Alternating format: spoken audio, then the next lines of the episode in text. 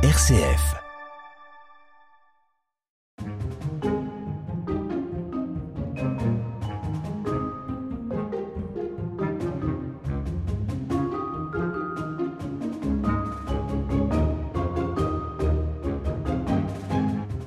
Radio Guidage, la balade de l'été. Bonjour et bienvenue pour cette émission de Radio Guidage. Je suis Adèle Marché et je vous emmène aujourd'hui dans un tiers-lieu à Vernon qui s'appelle la Manufacture des Capucins. C'est à 50 minutes de Rouen et là actuellement je me trouve sur le parking de la radio RCF Haute-Normandie. Je vous emmène, allez en voiture.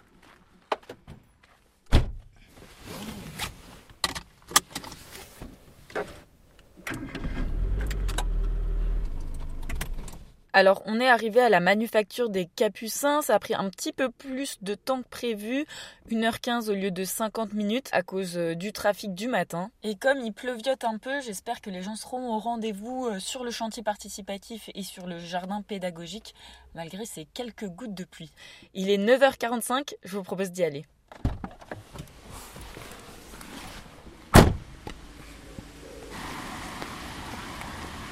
Alors là, j'arrive devant euh, la manufacture des Capucins. Il y a déjà des gens qui travaillent euh, sur le chantier. C'est vraiment une friche, un grand bâtiment avec des tuiles en ardoise.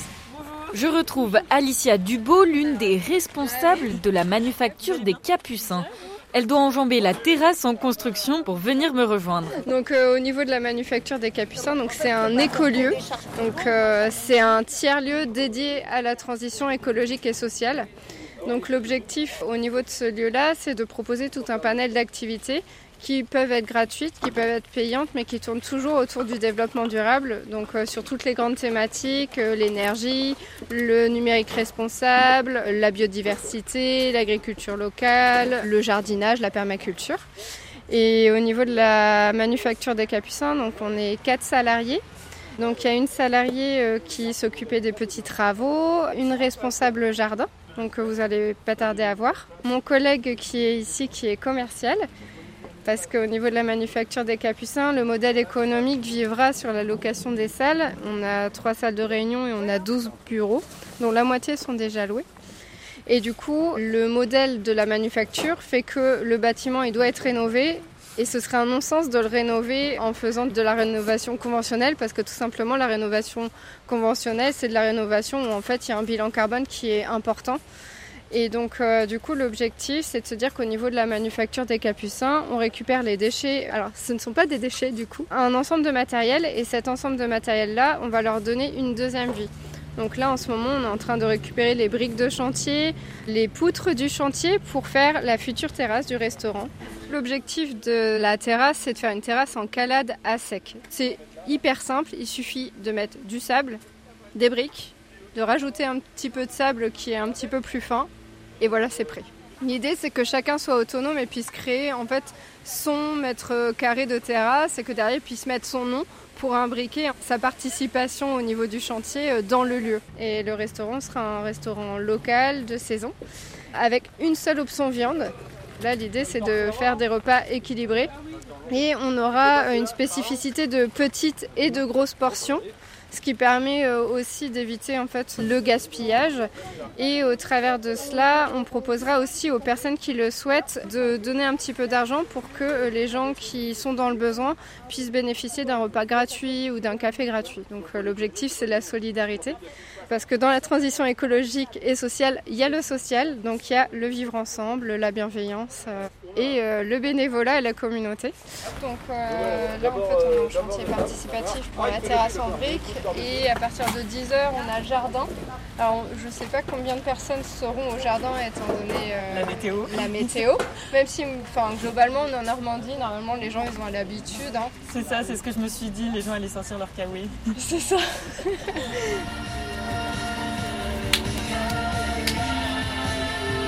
Direction le chantier participatif. Une dizaine de bénévoles s'activent en musique ce matin. Certains sont venus de leur propre initiative quand d'autres sont ici grâce à leur entreprise. En tout cas, tout le monde trouve un sens à cette activité et en particulier les artistes en herbe. Ça a bien avancé depuis que je suis partie Ah bah c'est grâce euh, à tous ces gens-là. Hein. Moi j'ai pas fait grand-chose, j'amène les, les briques, mais en fait chacun a trouvé son rôle assez spontanément, donc c'est plutôt sympa. Il y a les créatifs là. On va voir s'ils arrivent au bout de leur création, mais c'est bien parti. Hein.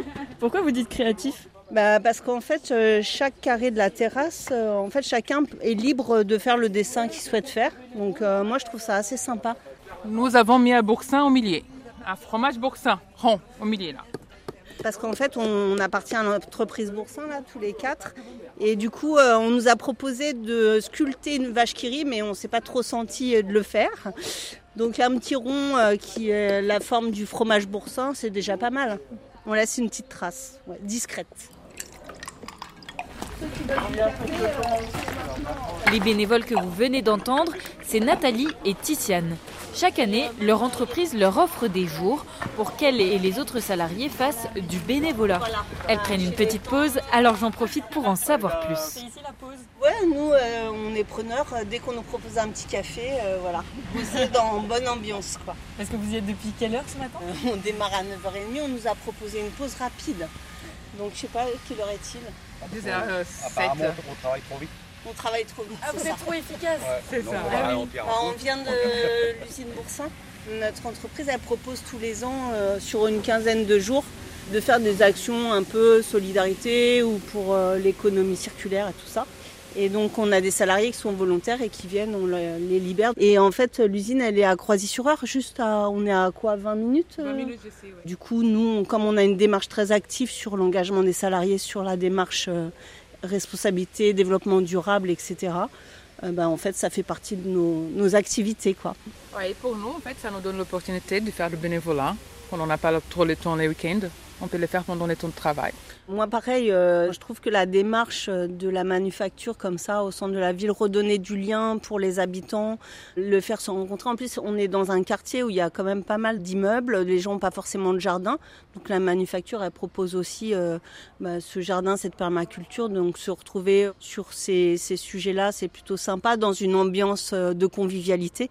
Moi, je suis RH de métier et j'anime euh, la question RSE dans mon entreprise, développement durable.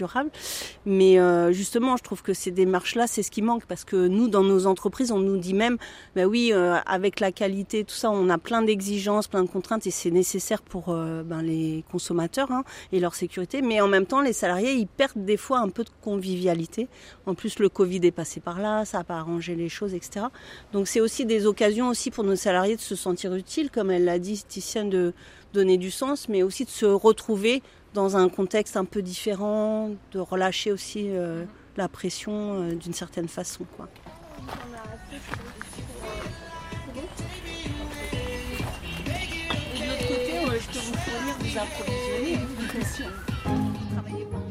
Radio Guidage, RCF. Une pause café dans un cadre aussi beau, ça donne envie de rester discuter. Mais c'est déjà l'heure de la reprise. Et de retour sur le chantier, je remarque une bénévole qui sort du lot. C'est Alice, la plus jeune recrue, encore au lycée. Ah ouais, ok, bon. Il y a un petit problème dans la confection de ça votre carré plonge un peu. Ouais, les briques elles sont trop basses, il faut remettre du sable. Et remettre tout ça d'aplomb, on va dire. Hop. Donc vous remblayez avec du sable là. Exactement. Comme ça, ça permet, euh, en fonction de la taille des briques et tout, de pouvoir euh, les mettre à hauteur égale. Et donc vous êtes peut-être euh, la plus jeune personne ici sur cette terrasse. C'est possible. J'ai jamais vu d'autres personnes de mon âge à part ma copine, mais ouais, c'est bah écoute. après, moi je trouve que c'est une bonne expérience, donc je vais en parler à des gens. Euh. En tout cas, il y a déjà de l'ambiance. Ah ouais, voilà. Non, mais moi c'est pour ça que je viens aussi, c'est pour l'ambiance, euh, rencontrer de nouvelles personnes. euh, c'est toujours intéressant quoi. Parce que du coup, vous êtes au lycée Au lycée, ouais. Et comme du coup on a fini les cours et qu'on savait pas trop quoi faire, et puis on s'est dit bah autant aider les gens à remettre cette maison euh, à neuf et tout. Ça vous inspire ce projet de la manufacture des Capucins, Ah, un lieu euh, écologique euh, Ah bah oui, forcément. Moi qui veux plus tard devenir architecte, j'aimerais aussi euh, participer à des projets écologiques euh, en tant qu'architecte du coup, faire en sorte que on peut réutiliser euh, d'anciens matériaux pour reconstruire d'autres choses. Euh, moi je trouve ça très intéressant. La semaine dernière, on, avec mon ami, on faisait pas euh, la terrasse, on faisait des cloisons, on faisait de la colle nous-mêmes avec de la farine, du vinaigre balsamique. C'est très intéressant. Moi j'apprends plein de trucs, plein de nouvelles techniques. voilà, c'est très intéressant. Vous avez l'air super enthousiaste. Ah ouais, super. Moi j'adore ça. Et ces thématiques écologiques, ça vous touche? Ah oui, vraiment. Moi, je- j'entends encore des news aujourd'hui et je suis ah bah là, il faut, il faut faire tout de suite quoi, parce que sinon, euh, qu'est-ce que ça va devenir plus tard pour la nouvelle génération? Moi là j'ai une nouvelle euh, petite cousine il n'y a pas longtemps et je me dis euh, dans quel monde elle va vivre? Alors j'aimerais qu'elle vive dans un monde plus écologique, on fasse attention à la nature. Voilà, c'est très important pour moi, on va dire.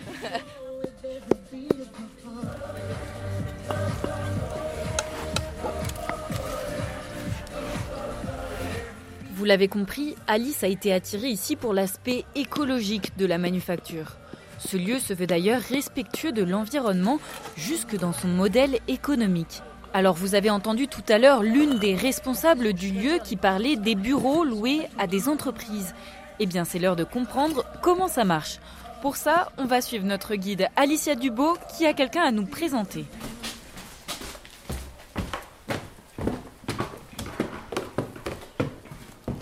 Que vous pouvez me dire où est-ce qu'on se trouve?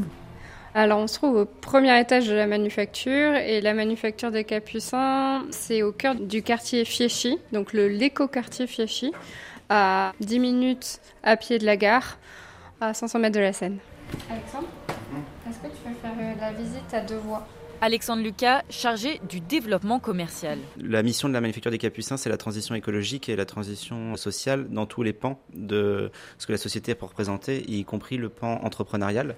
C'est pour cette raison qu'au sein de la manufacture, on a développé certains services et produits à destination des entreprises pour stimuler, accompagner, rendre ludique leur transition écologique et sociale. On accueille pour ça au sein de la manufacture euh, neuf bureaux à destination d'entreprises qui voudraient rejoindre notre communauté, donc participer à notre euh, coopérative et non seulement rejoindre euh, les murs de la manufacture, mais également participer à la communauté dans son ensemble, vivre des moments partagés avec les bénévoles. Et donc là, on est dans l'encadrure de la porte de votre bureau. C'est ça, on est dans l'encadrure de la porte de notre bureau qui se situe au même palier et dans le même couloir que les entreprises, donc on vit vraiment à leur côté.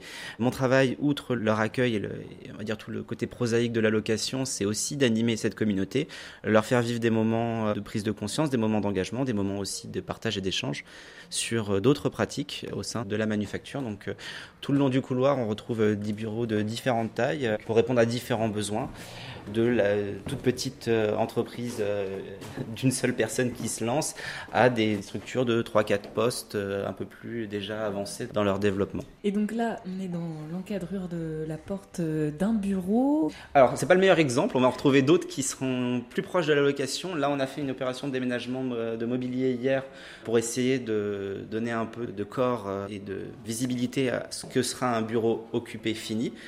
On a des meilleurs témoins dans d'autres pièces. On peut y aller. On peut y aller, on peut y aller, tout à fait. Donc là, on est sur un bureau un petit peu plus abouti. On est sur un bureau plus abouti dans l'esprit, pour pas dire même fini en fait. Euh, il n'y aura plus vraiment d'action menée sur ces bureaux-ci, si ce n'est la fameuse arrivée des portes.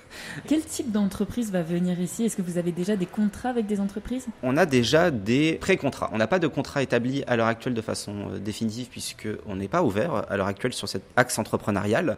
Quelques dernières contraintes techniques nous réservent encore un ou deux mois de, avant cette fameuse ouverture aux entreprises. Mais on a déjà des clients qui se sont positionnés, qui ont pré-réservé plus de la moitié des bureaux et qui euh, devraient nous rejoindre courant d'été, début septembre ou plus tard, euh, pour les premières d'entre elles en tout cas. Quel type d'entreprise vient ici en fait? Tout type d'entreprise. Et c'est la volonté, c'est d'être inclusif. Donc on accepte tout type d'entreprise sous deux réserves. La première, c'est que nos locaux et euh, notre philosophie correspondent à leur propre vision de ce que doit être une société coopérative de demain il faut déjà qu'ils acceptent de venir dans notre lieu atypique. Et la seconde, c'est sans aller dans le prosélytisme de leur demander d'être très engagés en matière d'écologie, on attend quand même de leur part une certaine volonté d'aller vers cette transition. On ne prend pas que des gens qui ont déjà fait tout leur parcours environnemental, puisqu'on est tous, entre guillemets, à la fois professeurs et élèves. Il y a de l'échange d'informations entre nous qui se fait au quotidien sur euh, tous ces sujets. Mais il serait préférable pour eux, en tout cas, d'avoir déjà une certaine sensibilité à ce niveau-là, une certaine volonté de faire évoluer leurs pratiques. Et c'est déjà le cas, entre guillemets, des entreprises qui ont réservé les bureaux. Quelles sont de ces tout. entreprises? Alors, on a de tout. On a un cabinet d'ingénierie ferroviaire qui, euh, du coup, va travailler à cette mutualisation du fret et du transport euh, en adéquation avec les besoins de demain. On a un, un couple qui est architecte paysagiste d'extérieur, donc qui va travailler sur les espaces verts de la ville. Ville. En bonne synergie, on a trouvé aussi un entrepreneur euh, qui va s'occuper en fait de tout ce qui est travaux d'extérieur euh, et qui a également déjà entrepris un parcours de décarbonation en adaptant sa semaine en semaine de 4 jours, en utilisant des briques de réemploi pour faire des, des allées piétonnes chez des, des, clients particuliers. Donc des personnes qui vont venir qui sont très diverses. Des personnes qui sont très diverses, de profils euh, assez différents. On a aussi des gens du bien-être, euh, naturopathes, hypnothérapeutes, euh, sophrologues, qui chercheraient à louer de, des espaces. Mais il n'y a pas toujours eu ici des sophrologues, des ingénieurs ou des architectes paysagistes. Ce qui est sûr, c'est qu'il y a eu du passage. Alors pour connaître l'histoire du lieu, Alexandre Lucas vous propose un voyage dans le temps. On fait un saut de 400 ans en arrière. Vous êtes prêts? C'est parti. En 1613, le seigneur de Brécourt euh, donne à l'ordre des Capucins des terres et leur fait construire un cloître, un couvent et une église. Pendant 180 ans, les Capucins développent leur structure euh, avec une certaine humilité puisqu'ils ils vivent uniquement de leur production euh, à la terre, de leur potager et des donations qui sont faites à leur ordre. Et c'est cette frugalité, cette sobriété qu'on retrouve à la manufacture des Capucins. Donc c'est pour ça qu'on s'est appelé la manufacture des Capucins. Ça vient de l'ordre des Capucins qui est le, le pan historique le plus long qu'a connu la manufacture.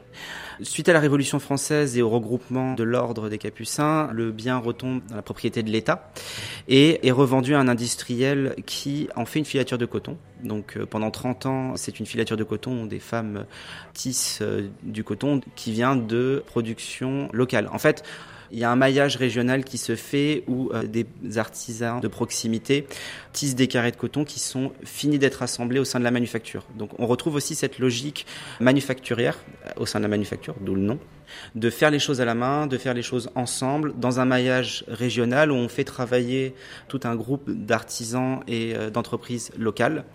C'était un très beau projet qui malheureusement a subi euh, la rivalité avec euh, l'Angleterre et l'activité industrielle de la manufacture s'arrête début 1800. En 1814, un site dans la Meuse qui était le service des trains des équipages est attaqué, pris et Napoléon, à l'époque, cherche à relocaliser le service des trains des équipages.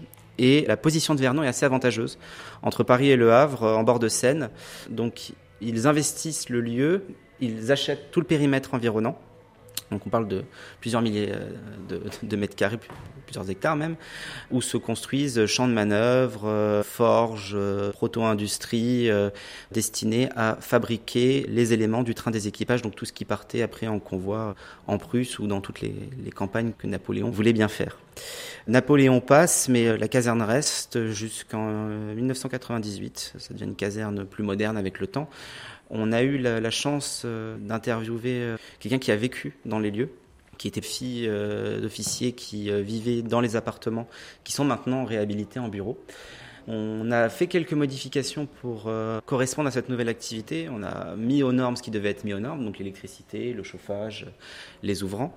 Mais on a maintenu une activité sur le bâti qui est la plus sobre et la moins invasive possible on est sur une rénovation bas carbone. Et par bas carbone, on entend plusieurs choses. On entend des matériaux biosourcés locaux. Le bois qui a servi à faire les parquets, par exemple, c'est du bois qui a poussé, qui a été traité à moins de 30 km de la manufacture. Donc on est vraiment sur du très léger en matière de fret. Et dans l'impact de ce qui a été fait sur le bâti, on part du postulat que on ne fait que ce qui est nécessaire à l'habitabilité du lieu, au fait de pouvoir bien vivre dans le bâtiment. Est-ce que du coup c'est pour ça qu'il n'y a pas de porte? C'est pas pour ça qu'il n'y a pas de porte. Il y aura des portes. C'est parce que on est sur 50 travaux lourds où les choses se font à leur rythme. Qui dit bas carbone dit aussi euh, économie d'argent, économie de moyens humains. Ça nous permet du coup de rendre le projet moins cher.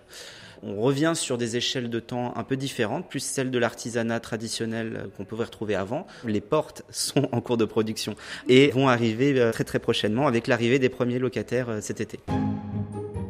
Radio Guidage, RCF. Maintenant que vous êtes incollable sur l'histoire du lieu, on revient dans le présent pour aller explorer le jardin pédagogique. Xavier Pouderoux vient de pousser la porte de la manufacture. Cet éducateur travaille pour l'association APER, un accueil de jour à Vernon, notamment pour les personnes en situation de handicap. Et aujourd'hui, il n'est pas venu seul. Alors on est accompagné de cinq résidents aujourd'hui, donc ça fait quelques semaines maintenant qu'on vient par rapport au projet de la manufacture des Capucins. On travaille pour l'instant exclusivement sur le potager et nous, par rapport à l'accueil de jour, l'un de nos objectifs, c'est l'insertion en milieu ordinaire pour les personnes en situation de handicap. Et euh, en plus, c'est très valorisant pour des personnes qui ne euh, sont pas encore arrivées au stade dans leur projet euh, de travailler dans des structures adaptées ou travailler en milieu ordinaire. C'est une bonne porte d'entrée dans le travail. Et donc là, je vois que les gens de votre association sont partis. On les suit? Oui, bien sûr. On est sur un petit chemin du coup qui mène au potager. On peut voir sur notre droite des ruches d'abeilles. Et euh, on va arriver sur des serres et des petites plantations où est cultivé des fruits, légumes. Alors, alors, alors. Ça va Ça va Ouais, ça va, merci. Donc du coup, on va planter des tomates, on a des choux, des salades et des piments. Oui. D'accord D'accord. On va commencer, là on a commencé tout à l'heure à faire euh, déjà une vingtaine de pieds de tomates. Ah oui. Vous voulez déjà prendre une paire de gants chacun Là, on va planter les tomates, on va vous montrer comment on fait. Vous êtes euh, la chef du jardin Oui. Magali Tempès, responsable de l'écosystème du jardin. Aujourd'hui, il y a beaucoup de monde pour vous aider. Oui, on est souvent une bonne dizaine euh, chaque semaine. Donc on fait des missions tous les jeudis de 10h à 12h sur inscription. Les participants sont en train de s'équiper, de mettre les gants. Voilà. Est-ce qu'en attendant, euh, vous pourriez me décrire un petit peu ce jardin? Oui, alors du coup, euh, au niveau du potager, nous avons fait de la culture en lasagne, c'est-à-dire qu'on a récupéré de la tonte, des branchages, tout ce qui est carboné. On a fait des couches à l'origine pour faire en fait un super sol fertile qu'on a recouvert de terre végétale et de compost. Ça nous a permis de planter la première année directement en potager surélevé. Il est super grand ce jardin. Ouais, en fait, on a à peu près 350 mètres carrés de jardin et de potager pédagogique que l'on gère nous-mêmes. C'est un jardin où l'on apprend, on teste, on expérimente des pratiques. Donc on se dit pas ça c'est bien, ça c'est pas bien. On essaye, on teste, on voit. Il y a des petits euh, écriteaux dans le jardin? Là, il y a écrit euh, Il pousse plus de choses dans un jardin que n'en sème le jardinier. Oui, c'est l'approche euh, qu'on aime mener dans ce jardin, c'est-à-dire qu'il y a des choses qui poussent, on les laisse pousser. Et on voit ce que c'est, on découvre ce que c'est. On n'arrache pas tout, on désherbe quand on plante. On aère la terre, mais on ne laboure pas, on ne passe pas le motoculteur, par exemple, justement pour pas casser tous ces réseaux de mycélium euh, dans le sol. Donc on essaye après, là, une fois qu'on aura tout planté, de couvrir au maximum le sol avec de la paille et de la tonte. Donc là, il y a combien de bénévoles aujourd'hui? Euh, On est une bonne douzaine. Les personnes handicapées de la paire de Tilly qui viennent et euh, on, partage avec les bénévoles cet univers, ça détend et ça permet de passer des bons moments ensemble et d'apprendre des choses en fait. Voilà. Dans ce jardin-là, on a plusieurs milieux. On a aussi un bosquet de noisetiers pour accueillir la biodiversité et aussi euh, bah, avoir des noisettes. On essaye que ce potager soit 100% naturel. On n'utilise aucun produit chimique. On a aussi un verger avec 14 pommiers normands anciens pour euh, redécouvrir des saveurs d'antan. Des petits fruitiers. On a un rucher aussi avec Jean-Michel Martel qui est euh, l'apiculteur en charge et qui vend son miel à la manufacture. On a une mare aussi. On récupère l'eau de pluie des toitures. Donc ça nous permet d'arroser le jardin aussi et d'être euh, autonome en eau quand il y a assez d'eau dans l'année. Nous avons aussi de part et d'autre du jardin des haies nourricières avec une vingtaine de variétés différentes qui offrent des baies et des fleurs pour les insectes et les pollinisateurs. Donc on essaye d'utiliser des techniques de jardin naturel, de permaculture. Et là, je crois que les bénévoles sont prêts. Oui, là, les bénévoles sont prêts, donc on va passer euh, à l'action. on va leur montrer un petit peu euh, comment planter les tomates. Voilà. Alors, Eric, oui est-ce que tu veux du coup montrer le geste? Qui veut planter Qui veut planter des tomates? Est-ce que vous les regardez? Sabrina? Vas-y, viens avec Eric du coup. Sabrina, voici ton pied de tomate. Oui. D'accord. Donc on va commencer par creuser un trou qui fait à peu près deux fois la taille de la motte. Pendant cette opération de creusement, on va tremper la motte dans l'eau pour qu'elle prenne le temps de s'imbiber d'eau.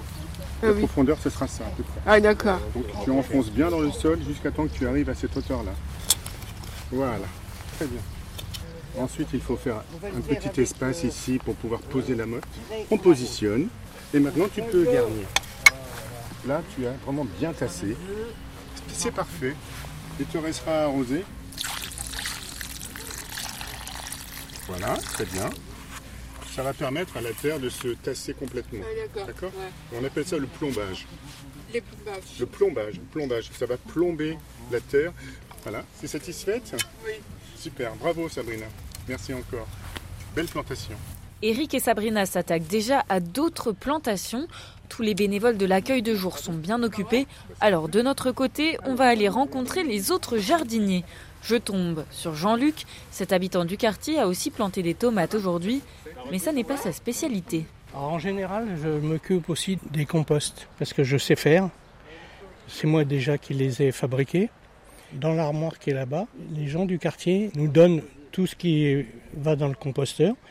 Et nous, ben, on le travaille avec de la terre. Et là, vous voyez, c'est du compost qu'on a fait euh, il y a six mois. Et on a fait un digesteur. Vous connaissez le digesteur? Non. Bon, alors venez, je vais vous expliquer. En fait, un digesteur, c'est comme un composteur, sauf que c'est plutôt des branches que de l'alimentation. Un digesteur, c'est ça en fait? Le digesteur, il ressemble à un grand cercle avec euh, des Voilà. plaques de bois euh, par-dessus. Par de- par-dessus. Mais l'idéal, c'est pas de mettre des planches. L'idéal, c'est de mettre une bâche, mais ils l'ont pris pour la mare.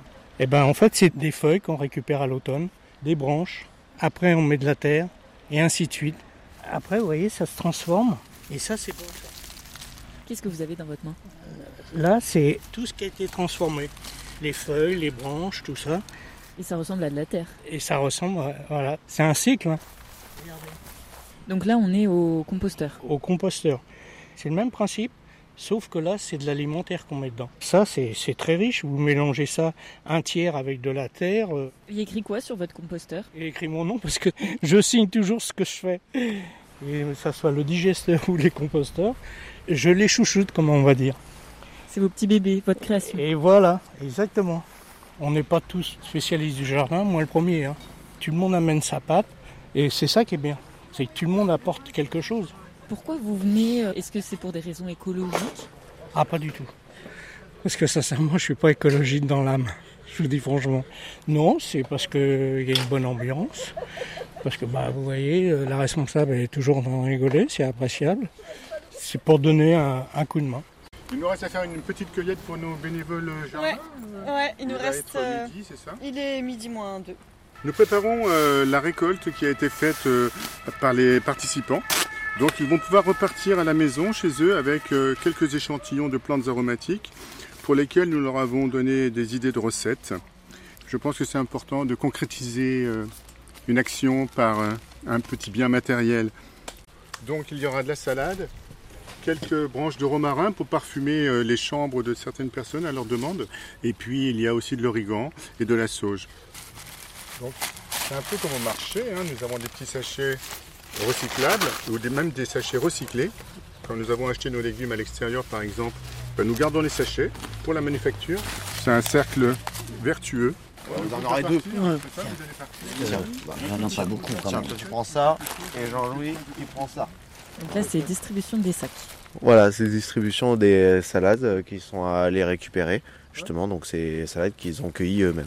Vous oubliez pas de laver les salades hein, avant de les manger, hein, parce qu'il y a de la terre. Ouais. Hein Eh ben, merci beaucoup, bonne journée. À bientôt. Alors le soleil est revenu à Vernon.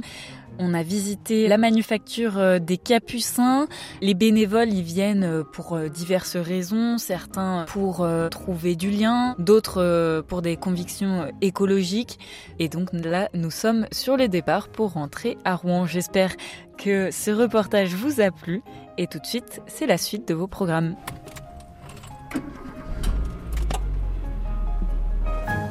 Une balade au fil des ondes. Radio Guidage.